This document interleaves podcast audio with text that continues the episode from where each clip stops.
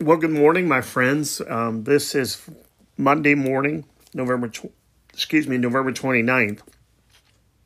This is podcast number 427. We're going to start a new series today. I'm not sure how long it will go, but uh, we're going to start in First John. We may actually go through 1st, 2nd, and 3rd.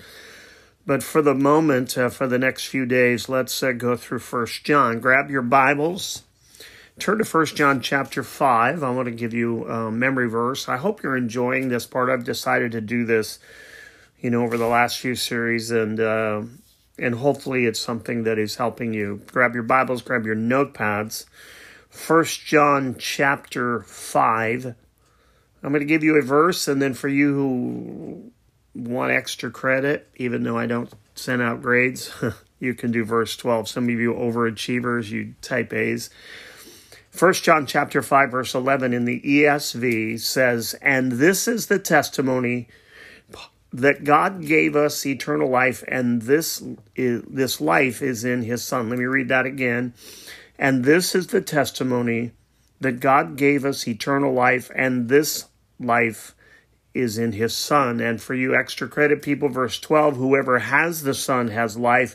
Whoever does not have the Son of God does not have life. Those verses are very powerful, especially in an age where we all want to pick our own truth and we want to say that it's universal. There are many roads to God, and yet we see here whoever has the Son has life. Whoever does not have the Son of God does not have life. Verse 12. Now, I want to use my ESV study Bible, and I want us to do um, some some groundwork. So as we get into this, uh, this will be uh, a, uh, hopefully not boring to you. It'll be something that you enjoy, and this will be something um, that you can join with me. So grab your notepads, grab your Bibles, and I want to share some some things about First John with you.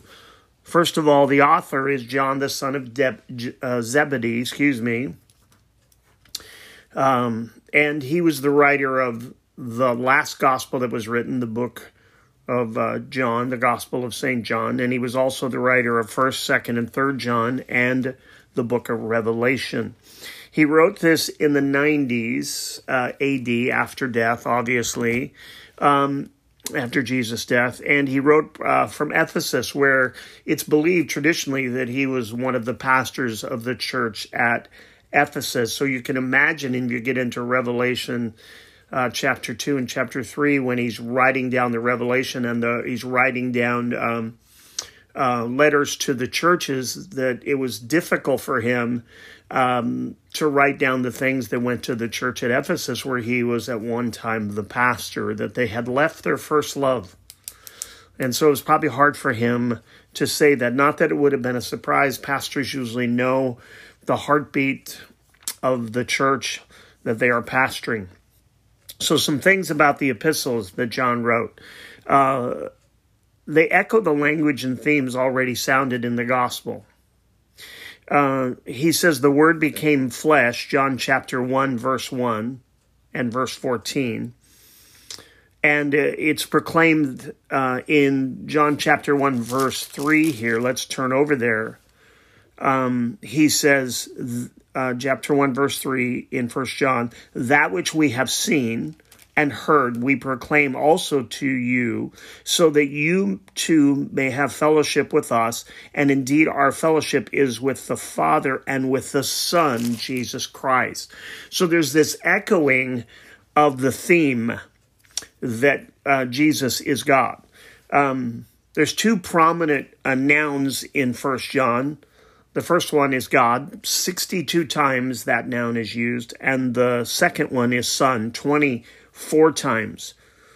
And those two uh, signal the God centeredness to the message of these letters with which uh, with God, and uh, we would understand uh, uh, the terms that he would use here um, would imply would state uh, with no uh, nothing hidden that Jesus is the Son of God and he is God in the flesh.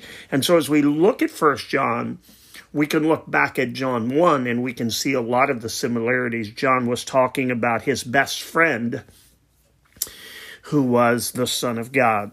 Second thing uh, is that God showed his love by sending his Son to be a propitiation for our sins. Propitiation means that the Son of God bore the wrath of his Father for your sin and for mine.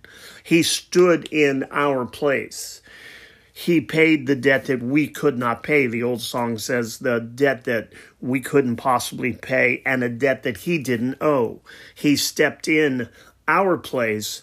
And in, in Isaiah chapter 53, he God poured the wrath of all of his, of all of sin. He poured the wrath that would come up, up, upon all of the world's sin. He poured that on Jesus Christ in our place. So he was the propitiation. If you've never heard that term before, he stood in our place. He took the wrath of his Father. Third, uh, like John's gospel, First John speaks of salvation as life or eternal life, and we'll look at a a just a, a bevy of verses on that particular subject.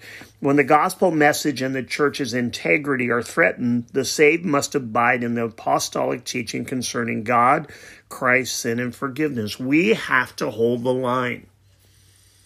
That line has gotten thinner and thinner and to where it's it's just almost been erased in in many churches then they talk about social issues which are important but they're not more important than the gospel. Social issues issues in our time have pushed away um, what what needs to be taught and that is the fact that we are sinners in need of a savior now once we come to faith in Christ, our focus should be uh, on on leading others to Christ, but also on leading others to serve the disenfranchised and those who are struggling. But number one, we're more concerned about where they spend eternity than where they spend the night. And if that sounds hard hearted, uh, I'm sorry, but that's the gospel this life on this earth is for a, a, a much shorter um, time frame than eternity, obviously. And so, yes, we need to feed the hungry, and yes, we need to clothe them, and yes, we need to make sure that they're not on the streets if we can do something about it. But above and beyond that, we need to make sure that they have a relationship with a God who created them and is madly in love with them. So the gospel here um, speaks of the love of God, and it speaks about salvation to each and every one and and from that standpoint we share jesus christ um, uh, the word of god and we share that and then we are the hands and feet of jesus christ and we love on people. For uh, all three of these letters, first and second and third John, emphasize the centrality of Jesus Christ, his divinity, and also his humanity but mainly his divinity and the fact that um, he pay, came again to pay the price for our sin, and only he could. Only he could. Uh, turn with me uh, to Second Corinthians. You know that I use this verse a lot. Second Corinthians chapter 5 and verse 21. We haven't yet done a study in in First or Second Corinthians, and hopefully that's in our future. Um, 2 Corinthians chapter 5 verse 21 for our sake um, he made him God made Jesus to be sin who knew no sin so that in him we might become the righteousness of God. And so we're going to see that in first John in many many verses. And and so it's the the centrality of Jesus Christ. So if you want to if you want to really focus in on who Jesus is and what he did uh, first John is is a good place to start. And I was going to go with other books, um, and I've been praying about this, and then today I just really felt like First John was was the direction we needed to go. Uh, fifthly, since God is light, believers are called to walk in the light and to abide in the light. As we look at um, First John chapter one and verse seven, and again, this is our overview. This is just uh, the beginning of this series uh, verse 7 of chapter 1 But if we walk in the light as he is in the light, we have fellowship with one another, and the blood of Jesus, his son, cleanses us from all of our sin. And then go to chapter 2 and verse 10. Chapter 2 and verse 10. Whoever loves his brother abides in the light, and in him there is no cause for stumbling. Obviously, light is a is a is a way to help us to see our way through darkness, not just physically, but also spiritually. So we need to understand that we're going to be looking at what it means to walk in the light. It's not enough to say that we went to an altar someplace at youth camp or a church and say we said some words and now we're on our way to heaven. We need to show forth uh, the, that that we have a relationship with Jesus Christ by walking in the light. Because as we walk in the light, as He in the light, we don't. He's in the light. We don't stumble. Uh, number six, um, these epistles give grounds for Christian assurance. Christian assurance, which is something that uh, many struggle, and I have struggled with this in my life as a Christian too, wondering why I haven't grown fast enough and why I'm struggling, and and uh, and come to God and said maybe maybe maybe what I said I didn't mean when I asked Him to come into my heart, but then I had to realize that I didn't pursue God; He pursued me. I don't understand why. I'm no one special, but to Him, He pursued me. He pursued me and I said yes to him. But even in saying yes, it was he that granted me the ability to do that. Look at First John chapter 5 and verse 13. He says, I write these things to you who believe in the name of the Son of God. Now, this, this is important. Underline this that you may know that you have eternal life. I worked with a guy one time. He was a welder and I was a pipe fitter, and we were up in a basket way up in the sky working on a pipe. And uh, he didn't believe that you could possibly know that you were saved. And he didn't believe um, that you would ever know until you stood before God. And when I would quote scriptures to him, he would call me arrogant and and say that you're arrogant to believe that you can have a relationship with Jesus Christ and, and absolutely no. And I kept telling him that that we can know because of what Christ has done, not because of who we are. But his teaching for all of his life had been that you don't know and you'll never know. And so you're constantly going. Now, I believe that it proves out in the end but I also believe that we can know as we walk because uh, I've used the analogy before. If you see a a a a parent walking with a child, a young child, it's not the the young child's grasp that keeps the the child safe. It's the parent's grasp. It's not my grasp on Jesus that keeps me safe. It's his grasp on me. So I write these things, John says, to you who believe in the name of the Son of God. So that's first and foremost. We believe in the name of the Son of God. That you may know that you have eternal life. And then he goes on in the next verse, and this is the confidence that we have toward him, that if we ask anything according to his will, he hears us. And if we know that he hears us in whatever we ask, we know that we have the request that we have asked of him. Now, people have twisted this to say that you can ask for anything you want and you can get it and God really owes it to you. What happens when we're in a right relationship with God and truly walking in light, then our requests line up with His will. They just do.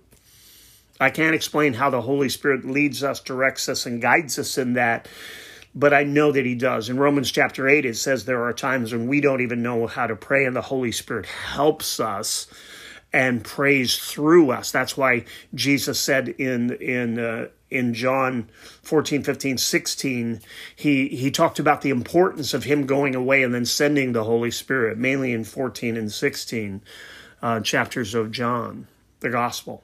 And he said, uh, It's imperative that I go away. Because if when I go away, the Holy Spirit's going to come and going to take up residence within you.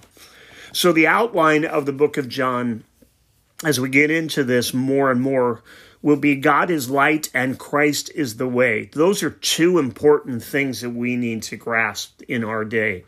When the gospel is not, I believe, being preached everywhere, and the things that I see um, um, lead me to believe that we're so so much more into a liberal liberal or a social gospel. Again not that the social gospel isn't important but it has to flow from a relationship with Jesus Christ and then we go about touching those who he created.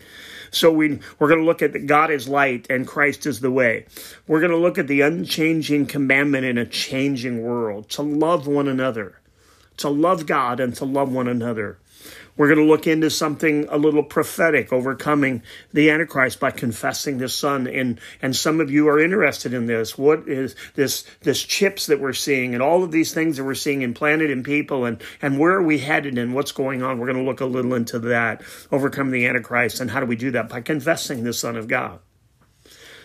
Uh, then we're going to look at overcoming evil by listening to the apostle John here as he as he um, he from a, a life of this, a life of standing firm in the face of opposition, a life of being a light in in a darkened world, even uh, in difficult times. How do we how do we overcome? And then we're going to look at the assurance of God through the love of God. Our assurance is based not on our ability to memorize scripture, our ability to do things, and then look back and say, well, look what we did. It's based on the love of God. Faith in the Son as the way to life. Not a uh, living by a, a set of standards, but we have faith in Jesus Christ. And then, as we have faith in Jesus Christ, that He is the answer, that He is the way, He's the truth, the life, John 14, 6, then we begin to apply His truth. And then a final word, a call to faith and to understanding a call to faith and to understanding. I want to make one other change in the way that the podcasts are going. I want to change my benediction, if I can, over you. We've used Numbers chapter 6 for a long time. I want to change this one to a New Testament benediction, and it's found in 2 Peter chapter 3 and verse 18. Let me pray this over you, and uh, we'll bring this to a conclusion for today. Peter says, but grow in the grace and knowledge of our Lord and Savior Jesus Christ. To him be glory both now and to the day of eternity. Amen. God bless you until we talk again.